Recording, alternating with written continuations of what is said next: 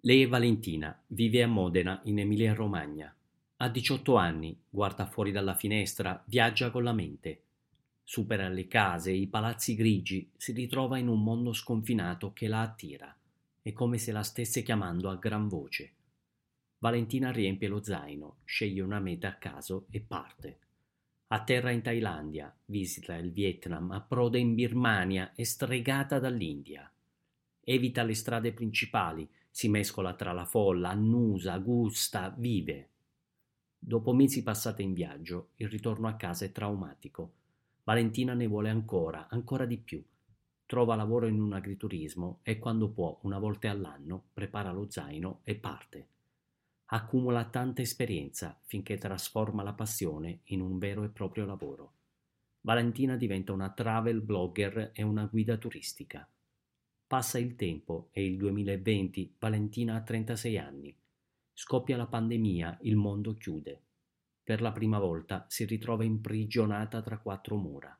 Apre la finestra, tenta di evadere con la mente, ma il corpo freme. Un giorno riceve un messaggio sui social. Un network che organizza viaggi naturalistici le propone di occuparsi a tempo pieno di una guest house nel minuscolo villaggio di Consford, sui fiordi norvegesi. Significa stare al freddo e al buio per mesi, in compagnia di renne e di foche.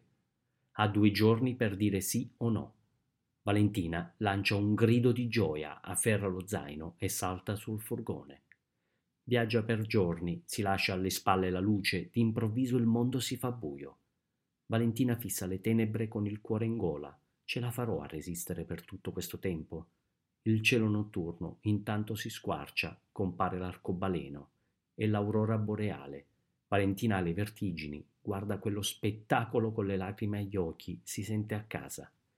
Prende posto in una struttura di legno costruita su una palafitta. La mattina apre la finestra su un mondo di cui non vede i confini. Ha quattro ore di sole per sbrigare le faccende, ma la notte non la spaventa.